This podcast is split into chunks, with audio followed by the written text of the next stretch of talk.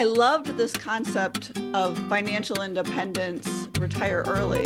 Hadn't really seen a roadmap for it in permaculture. That became my journey, looking at these tools.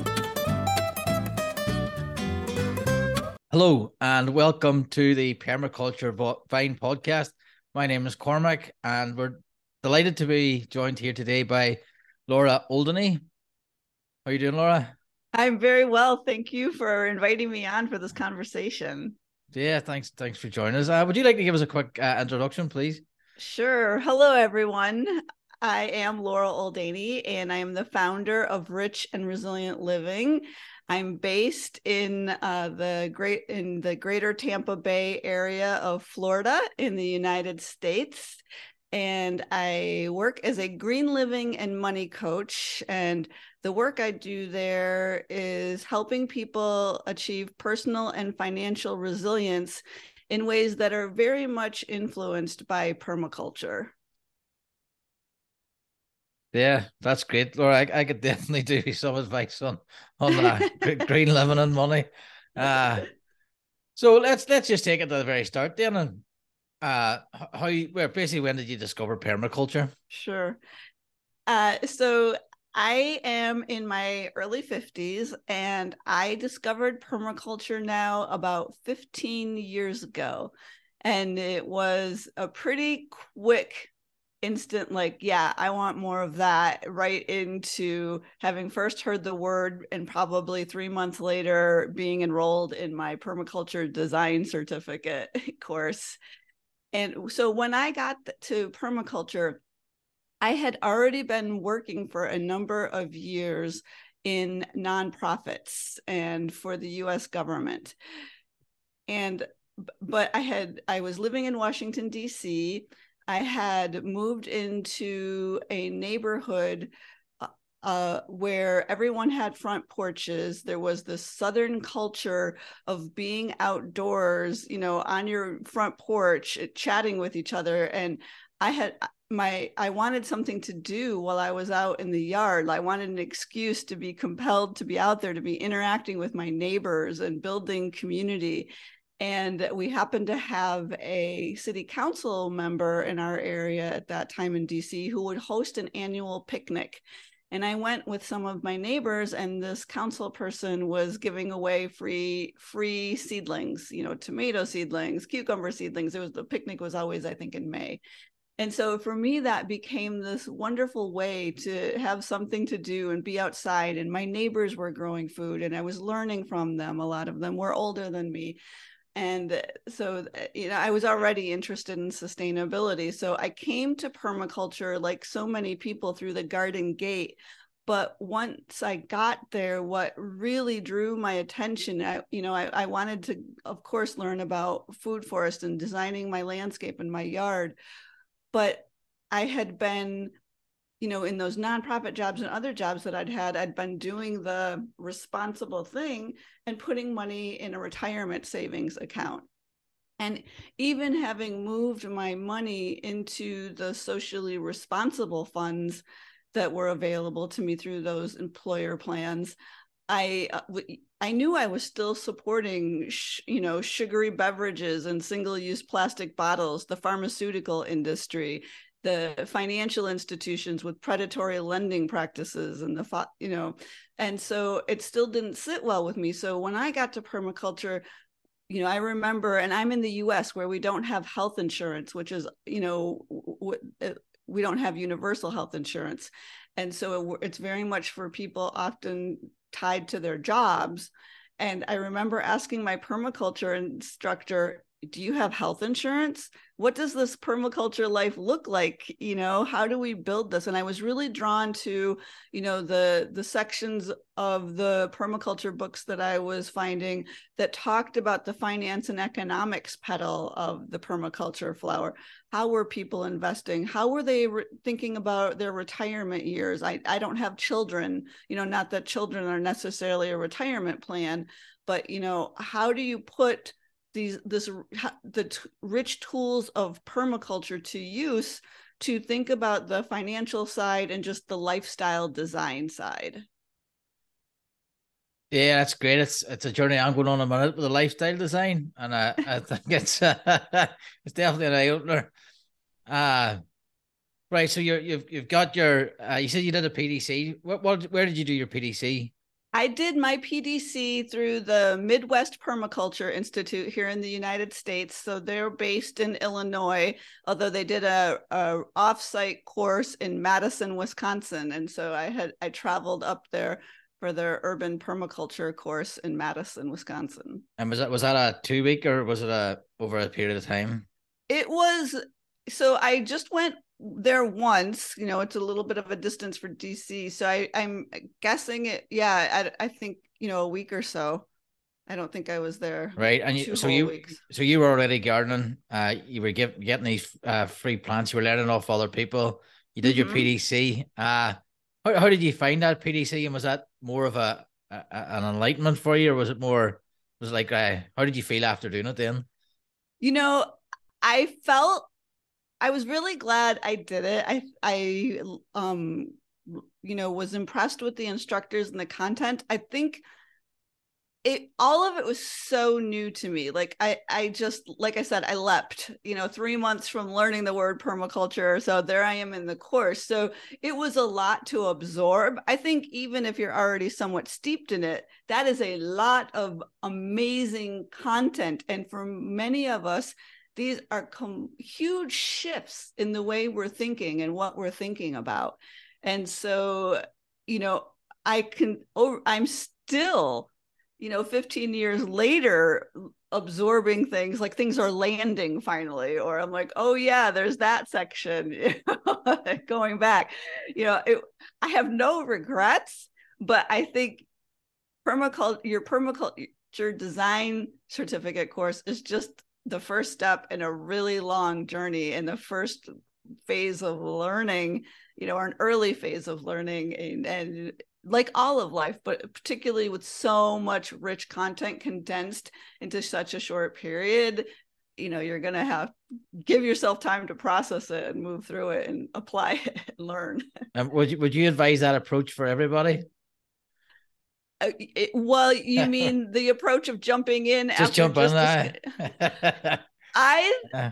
I don't think it's a bad approach. You know, if you go in with your eyes wide open with that realization that you, there's going to be a lot of new content coming at you that you know you can't go out i don't think physically anyone and immediately apply all of it. You know you have to pick and choose what part of it you're going to apply but i think that you know if it it's such a rich toolkit if you have the the time space in your life because time is a form of capital and if you know you make your trade-offs with how you're going to use that time you could do something else with that time if you have the time space for it not to be an overwhelming experience um, to go through that learning journey that course and you have the financial capital or the work trade capital to make it possible sure.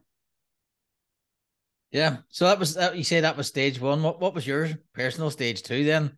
So you you, so, you get back from your pdc uh-huh. My personal stage two was going back. I owned a home in Washington, D.C., a very with a very small postage stamp size lot. And I went to town planting fig trees and raspberries and thornless blackberries, you know, just building my little food forest the to the extent that I could in my neighborhood and really you know diving deeper into community and thinking about that and strengthening my relationships. The the neighborhood i moved into at that point was primarily a neighborhood of people of color. And it was such a beautiful learning journey to be growing food with them and learning from their knowledge. And then you know we had civic association meetings and we it was very striking to me. It was primarily a neighborhood of blue collar, often retired people of color.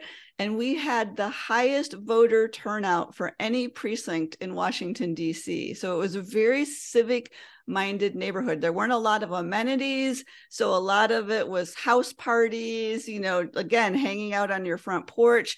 And so I dove into, you know, really just making myself part of the community and connecting and being a resource and going to those civic associations as much as I could, com- you know, participating in our neighborhood cleanups, however I could be out there, you know, in community with people.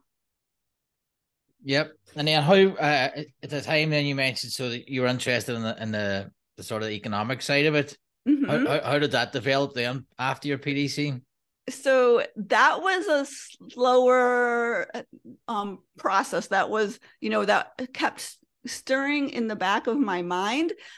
But also at about the same time, I discovered permaculture. I heard about the fire movement or fire community and that stands for financial independence retire early.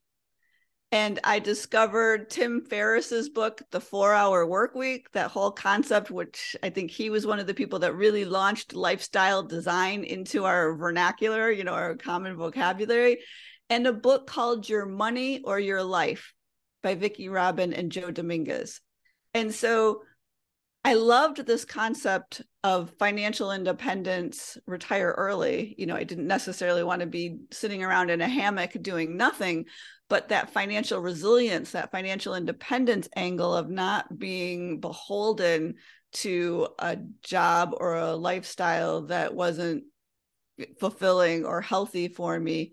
And so all of that was in my mind. I was like, I like this financial independence. And I heard people talk about financial freedom during my permaculture course on permaculture websites, but I hadn't really seen a roadmap for it in permaculture, just conversations and this vision of it.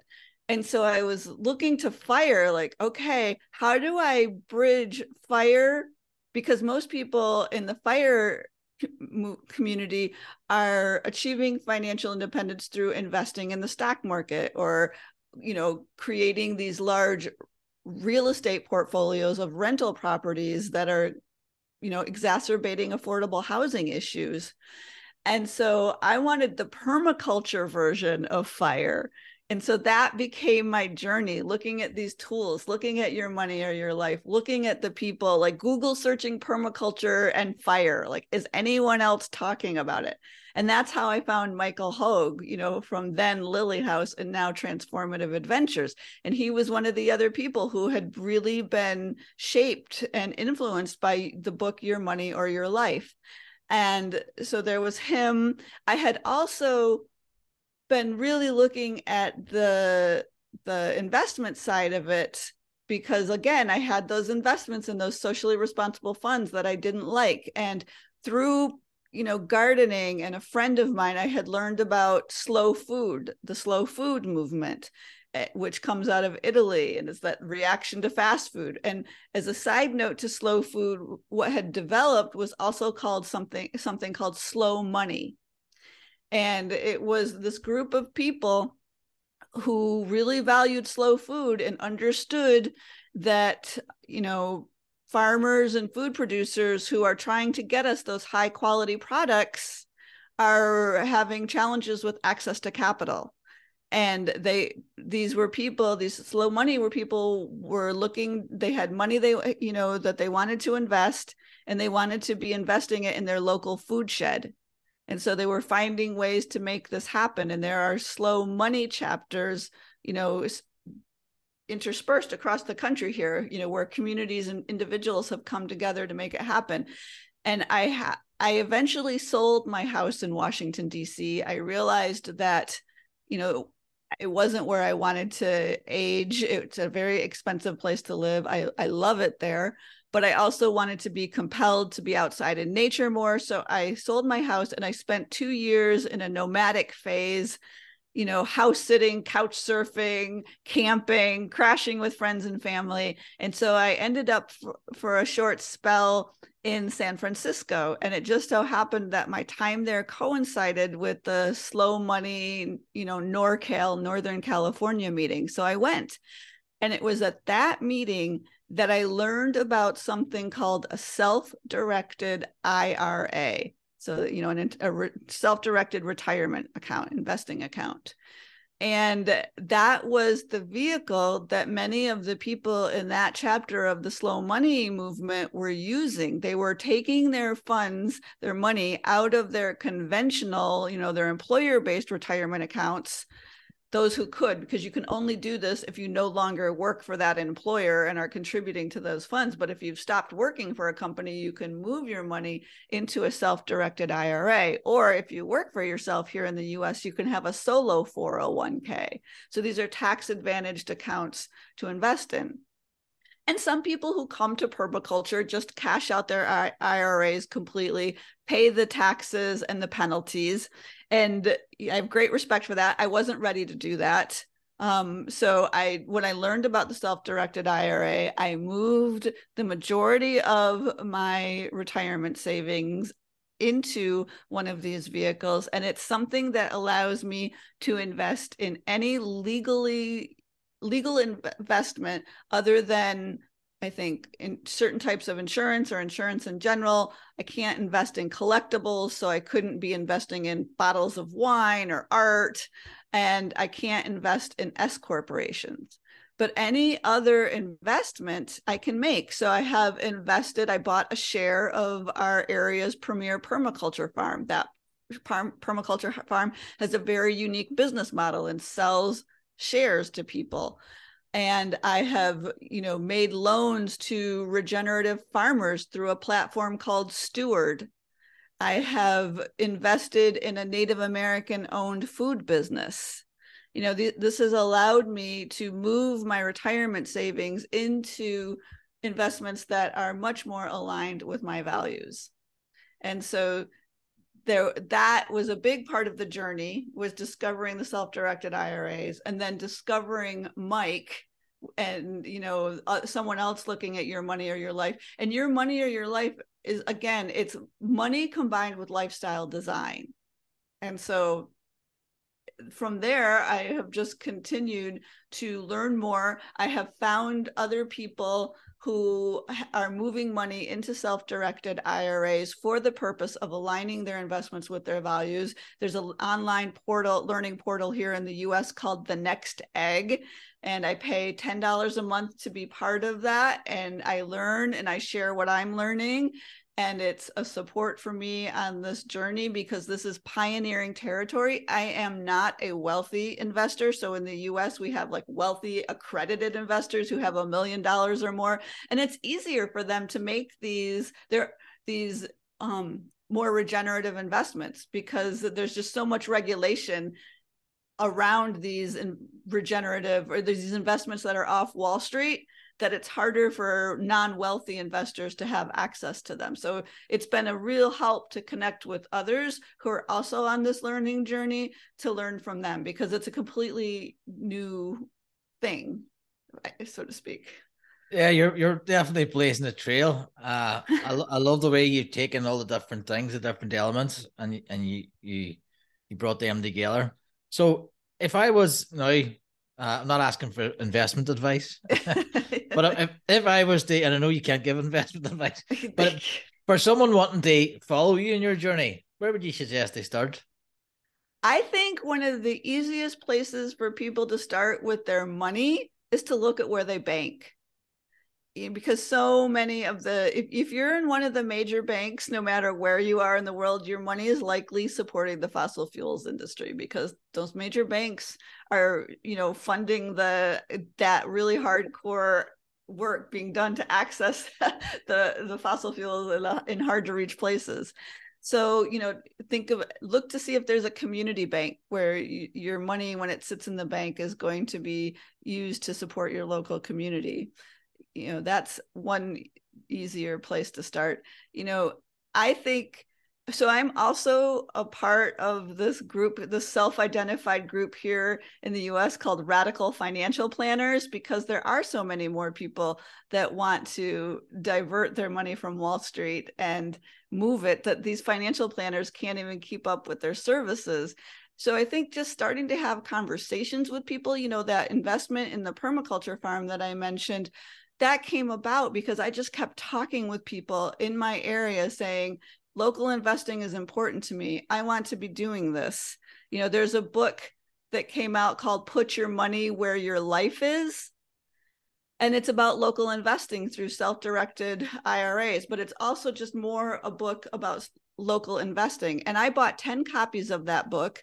And I've gone around in my town and I've gifted that book to our economic development officer, the head of the Chamber of Commerce, the head of the Black Business Investment Corporation. And this is a very slow, long term effort, but start having the conversations and building these thoughts in your community and just researching. Like for those I know, Cormac, you're based in Ireland, you know, there's something called the Stockwood Community Benefit Society. I believe it's in the UK, but it has an interesting model. It's pairing an organic farm with this business land business park and you can invest for 100 pounds you can buy shares they come with voting rights and it's you know it's an investment that people in the UK can be making that aligns more with their values and I think they offer a or, or try to offer a 5% return on people's investment.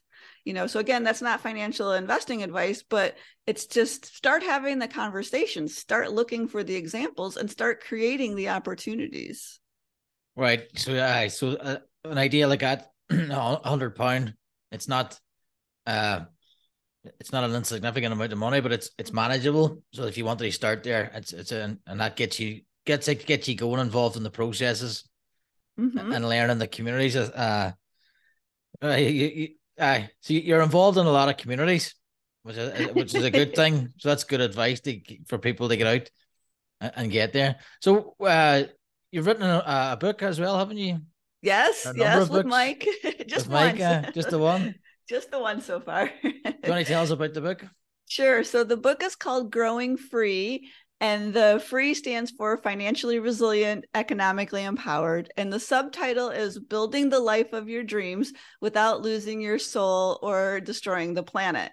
And so the book is a very much strongly influenced permaculture book. We wrote this for people, for activists, artists, you know permaculturalists people who are you know trying to you know steward a small plot of land and live off of it but are struggling with the financial independence or financial resilience aspect of it. So how do you do this without losing your soul or destroying the planet? And you know that that is the collection of information we've brought together because again you, you know i think those of us that find permaculture often realize it's such a rich toolkit but these tools like if we even just look at holmgren's 12 principles you know I, i've created this little document where i've taken each of the principles and i've correlated it to personal finance. You know some of them are super obvious obtain a yield you know it, definitely we can think about how that applies to money or even observing and interacting. How are we spending money? How is money moving into our personal economy our personal ecosystem? And then where is it going? You know and mapping that and really getting aware of it you know and thinking about in zones about our our financial interactions you know what are we doing you know in zone one close to the home you know what's zone two? It, uh, do we have investments in zone five you know again like or beyond the stock market? You know where does our money fit in the within these permaculture tools? Yeah so so it's not only like investments you cover you actually cover the the, the personal side of it as well from yeah yes uh, and actually so, so, i'm sorry Cormac. no go ahead it's very there's very little to no information on the like the conventional investing side even from through what what I just talked about, you know, the, I mean, we mentioned that that's possible. We talk like there's a paragraph or two about self directed IRAs. There's a paragraph or so about the po- fact that this type, of, these local investings or regenerative investing opportunities through financial capital exist, but it is much more about you know, looking to um, chapter 14 of Mollison's designer's manual and thinking about, okay, how do we think about procreative assets, generative and degenerative assets?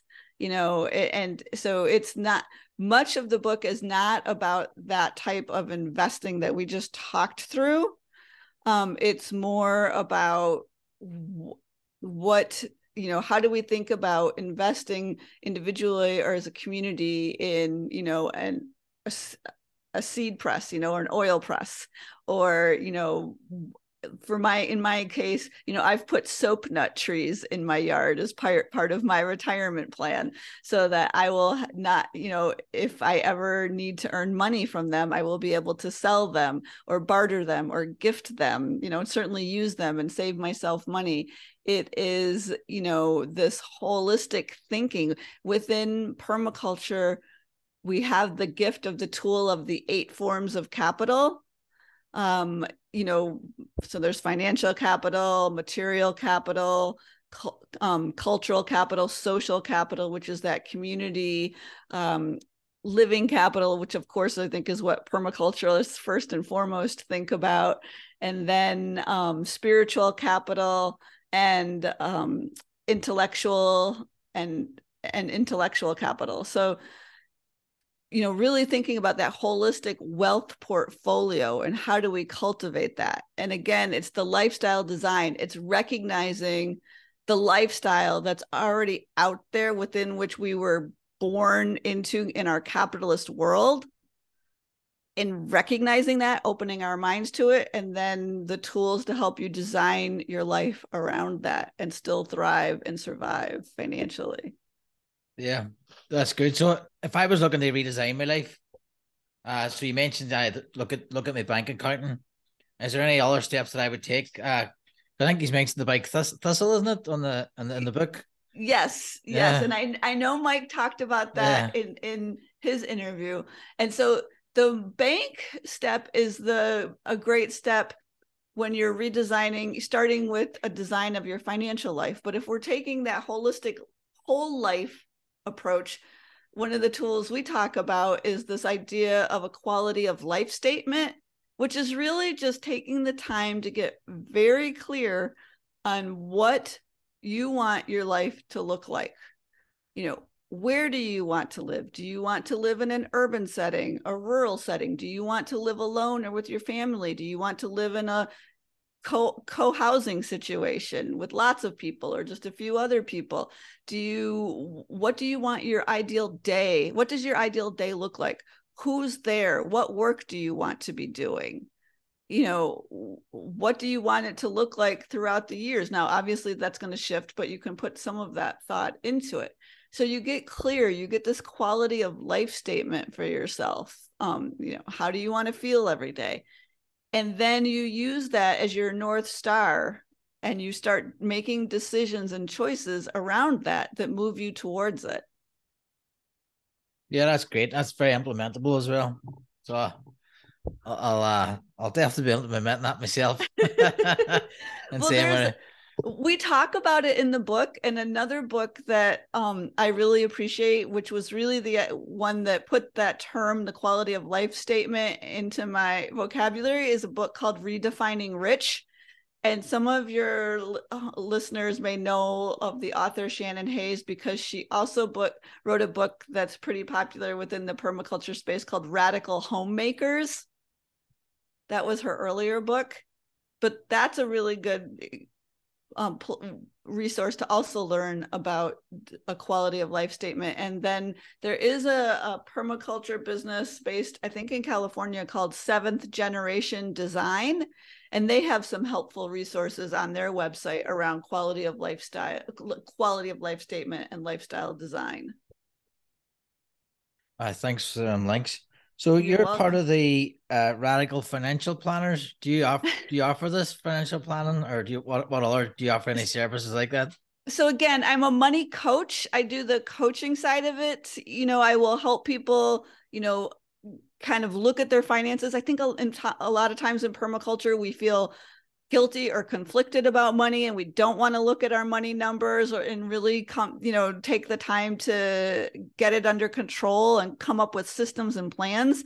So i help people with that you know really you know get a sense of you know how much you have where is it coming in where is it going does it support your values is it moving you to are you spending money that in ways that are moving you towards where your quality of life statement and where you want to be going you know and i i do share uh, inform you know my experience and what i've learned about these investing opportunities. I have some pay what you can guides and courses and i have a pay what you can guide to regenerative investing. That's going to be much more beneficial for people in the united states because investing is so often specific to where you are you know who's has access to even be able to make those investments so i work with people on that kind of thing the lifestyle design aspect. I really work with people on you know I, one of my early questions is what makes you feel resilient you know and do you have that in your life? How do we design that into your life? Um you know and and th- those types of things. That's all great stuff. Yeah. And uh thinking i noticed we're not taught about this stuff at school. And uh you sort of get responsible then when you get older and you think right i need to learn all this stuff but it's it's i think it's fantastic all the, the things you have on offer there um so yeah you mentioned that you had a property and you were growing uh, what was it? Uh, soap nuts. Soap nuts. Yep. Do you want to tell us just about your property and your sort of what permaculture, like your gardening practices every day, your food? Sure. Sure. So I have a pretty small urban lot. It's um in um you know U.S. terms, it's about nine thousand square feet, which I regret that I don't know how to convert into a more international term. But it's it's relatively small. I live in a suburban urban area, and I have, again, in Florida, so I have soap nut trees. I've got some papaya trees. I have not emphasized my food forest as much here as I did in DC, but I do have some things. I've got pigeon pea growing in my yard. I, you know, mostly I am focused on perennials just because my soil is basically sand and I am slowly composting and building up the soil. That's the first step you have to really do here in Florida is build soil and compost. You know, I have some things in pots. Uh, I have the root beer plant, which I forget its name. I've got sweet potatoes going. I have some olive trees I've planted that are slowly, slowly growing uh, for the, much of what I do. So my boyfriend ha- lives a mile from me, and he has a very well established food forest with avocado trees and multiple mango trees and uh let's see what else a macadamia nut tree that's not yet fruiting just many many different trees so I, you know, a lot of what I eat comes from his lot. I do a lot of um, foraging. I am constantly riding around my neighborhood no, mentally noting where the the avocados are falling in the alley where the mangoes are falling in the alley the lychees and i'm building my community capital i have se- several times gone up to people's doors where I see avo- uh, lychees, particularly just lying on the ground, not being eaten, and getting to know people and offering to, you know, pick these and off the ground and pick them off the tree and share with them, you know, and that's been generally very well received. You know, so there's uh, there's a lot of foraging. I also do a lot of dumpster diving. If we're talking about food sourcing, the majority of my food comes from dumpster diving. I'm just disgusted by food waste. And so we have a, a, local health food store in our area that is pretty amenable, you know, to dumpster diving. They, uh, you know, as long as you're respectful, I've gotten to know the, some of the staff members there. I go to some of the conventional grocery stores as well and source from there. I have actually earned several thousand dollars selling what I've rescued out of thrift store, universities, um, and um, even grocery store dumpsters because there's so much going into the waste stream. As we know in permaculture, there's no such thing as waste. There are only poorly designed systems and misdirected resources. And I do as much as I can to redirect those resources. And then, you know, in terms of the food, then we're augmenting it with what you know my boyfriend has in his garden and food forest or what i do or what friends are gifting us or what we're bartering for i also So I my house, the living quarters is on the second story and there's so there's a garage under my house and I don't park my car in the garage. And I have a friend who runs our Florida Fruit Co-op and he vends at our weekend markets. But during the week he needs a place to store his supplies that you know there's a refrigerator down there that he brought in uh, his fruit inventory. And so I barter with him for fresh fruit. And he also gives Thai massages. So I get a monthly massage. So it's like, how can I, how can I look at the resources I have and, you know, again, obtain a yield? It's not just about money or in our landscape. I think a big part of what's missing, especially you know outside of permaculture but i even think in permaculture this entrepreneurial mindset of how do we obtain a yield from things? How do we look at things as investments? And again that goes back to what we're talking about in growing free is shifting our mindset. You know not to make everything transactional or about a gain and a yield, but we can certainly bring more of that. And we can do it in ways that are regenerative, that are positive you know that like the synergy with my friend who's storing his things in my garage you know? I have a pretty long driveway so i have friends who run a nonprofit but they don't have a physical space and they, so they keep their supplies for their festivals in a in a trailer and it sits in my driveway you know? And there's no expectation around that. I have a shed that came with my house and so my community has a Tuesday morning market, and there are volunteers that run a clothing swap the first Tuesday of every month. And they ended up needing a place to st- store store the clothes and supplies during, you know, when they're not at the market. And so, you know, my shed's sitting empty. Go for it, you know. And if I ever want to go get clothes at the clothing swap, I imagine they'd be willing to let me, you know, get some without even bringing clothes to exchange. Although I do have some, so it's like, okay, how do we look at i'm constantly looking at what do we have what do i have and how can it be a resource? The bamboo in my yard. So all right i gave just gave away the punchline but i'll go here anyways. So when i when i bought my house i ended up taking out the shower configuration and i needed a shower rod shower curtain rod and i really didn't want to buy another plastic or metal object you know just something that would end up in a landfill eventually and so i kept going to thrift stores and yard sales and i wasn't finding what i wanted and then one day i looked out at the clump of slender bamboo in my yard my own front yard and i thought I have a renewable, free, sustainable, beautiful source of shower curtain rods right in my yard. And it was just that shift in my thinking about it. Yeah, no, that's great. Uh, I love this. Uh, turning your turning your what would have been a liability into an asset for your property, to, where it's whatever return on capital you're getting. Uh, I think that's a good mind shift as well. It's like how do I how do I use these assets that we have? Um, yes, I, I, think it's very good, and people be you'd be surprised. I think at what people are doing in their own in their own homes. The the like add that bit of extra income that allow them to sort of start moving away from their um more steady job towards yes. the lifestyle. Yes. And can I just add, Cormac? I gave examples around my personal property, but I want to be very clear that it doesn't have to be your personal property to to start thinking about this like here in the in florida pe- bamboo grows so prolifically you know you could just go on Facebook marketplace and find people giving away giving it away for free. You know, the like the dumpster diving, that was completely free. That's open to, you know, anyone obviously physically able. And I will admit the privilege of my color, skin color in dumpster diving, you know, I'm much less likely to be harassed by the police or even the the shop employees when they do come out. But, you know, the the mangoes that I foraged, um, I at one point we had a, a food shop here where you could barter with them because they vended produce and I vended, you know, those mangoes and some other things that I grew and foraged and you could grow them in your com- a community garden lot.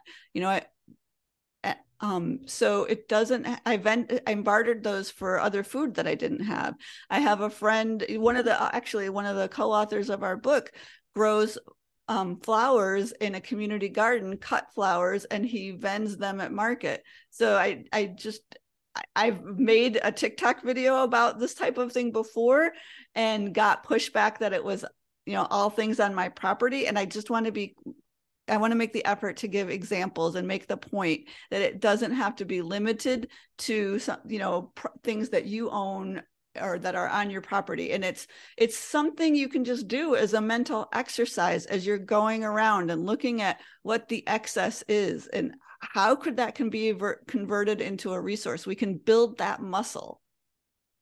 Yeah and, and you can you can maybe not so easy in florida but i suppose it is possible you can farm on somebody else's land.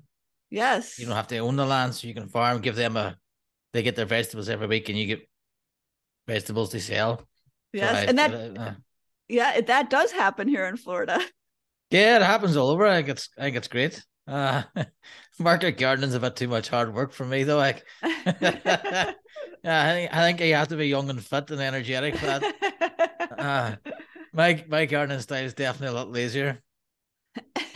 Uh, but uh, there's there's room for all of us. Um, so what's what's on the, the plans for your next steps? Have you any plans for the future, or just just keep doing more of the same? I think somewhat more of the same, but also just trying to figure out how to do the same better and reach more people. Obviously, the book just Growing Free just came out in November. And so we're really trying to, you know, make it widely known, make people aware of it. We would we really feel like I've said that this is a fills a gap in the permaculture space it you know it bridges permaculture and personal finance and just you know thinking this shift in thinking about investing. Um and so we'd love to see more people in the permaculture space start reading it. Permaculture instructors you know suggesting it to their course participants putting it on their suggested and re- recommended reading lists um, so that's just part of the work is you know connecting with people more people in the permaculture space. I am doing um, a bit of work you know help I, I talk a lot about capitalism survival strategies that's one of my most popular blog posts. And so i you know i'm really trying to to sh- create content for younger people to open their eyes and minds to the lifestyle that's already been designed for them. And then without using permaculture terms or you know but using that thinking to guide them in a different direction. And what i'd really like to do more of and i think there's a huge another huge gap in the permaculture space that I've dabbled in and would like to do more of in the future is I think permaculture, you know, we talked about it as a lifestyle design tool, and I want to do more of that. But I think there's a huge space in permaculture for more conversation around retirement planning, you know, lifestyle design in our later ages you know we we put so much time and effort into building these food forests and these properties. You know what's going to happen with them as we age and we're no longer able to take care of them? How are we designing our lives in our later years? Are we building that community? So even if we have kids or don't have kids we'll have the support. I imagine most of us in permaculture want to age in place. We want to age with grace and dignity. You know finances are one part of it but you know from a permaculture perspective you know what else are we putting in place do we have the the the friend circle that if we wanted to have that golden girls house i don't know if that reference goes over overseas oh. but golden girls was a tv show here in yeah. the us where like there were i think five women in their 70s 80s mm-hmm. and 90s living together you know how do we use permaculture and apply permaculture to our retirement planning yeah, no, I'm I'm old enough to remember Golden Girls. so it was quite popular here.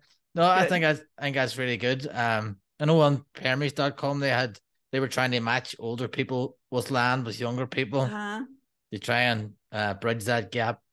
But yeah, it's definitely it's not something I've thought about it yet. Sure. I have and to build I have to build my empire first. there you go. But it's so much more than that because the uh, land is part of it, but it's also just taking care of our health mm. early on.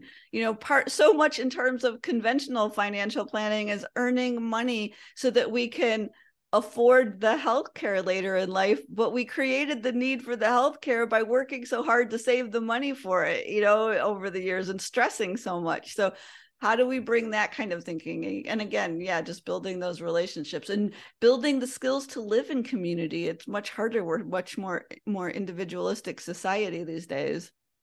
Yeah and it always baffled me. This this was a big revelation when i heard it was basically um the way the healthcare system set up especially in the us is basically the the sicker people are the more money people make and the the better the economy seems yeah. and it's just like what?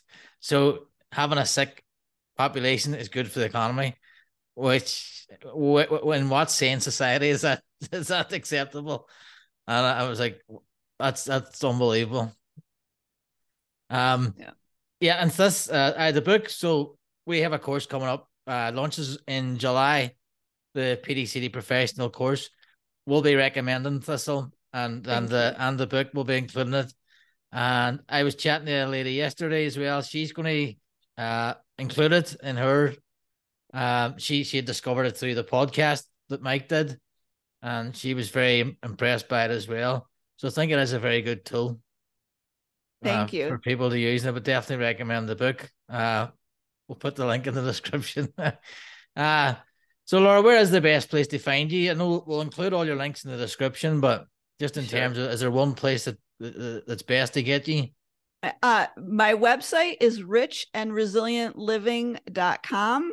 And I'm also quite active on TikTok and Instagram at rich underscore resilient. Laura, thanks very much. Is there anything you'd like to add before we finish up? I, I guess I'll, I will add one more thing since yeah. you post these on YouTube. I am on YouTube as well. I have a fledgling channel uh, under my name, Laura Oldanie. Eh, but and lastly, I would just add there is so much abundance around us. We know that in permaculture, and I think there's just so much more opportunity to bring that into our financial and economic pedal as well. And even like that again that more holistic view of wealth. And i really encourage people to dive in more there as well. Laura thank you very much. And thanks guys for listening. If you give us a like a subscribe that would be great. And uh, if you found value in that that would be really appreciated. Uh, i think we've got a lot of value from laura today. And uh, we'll definitely be subscribing to the youtube channel. Laura thank you very much Thank you. I really appreciate it. Mm-hmm. This was a great conversation.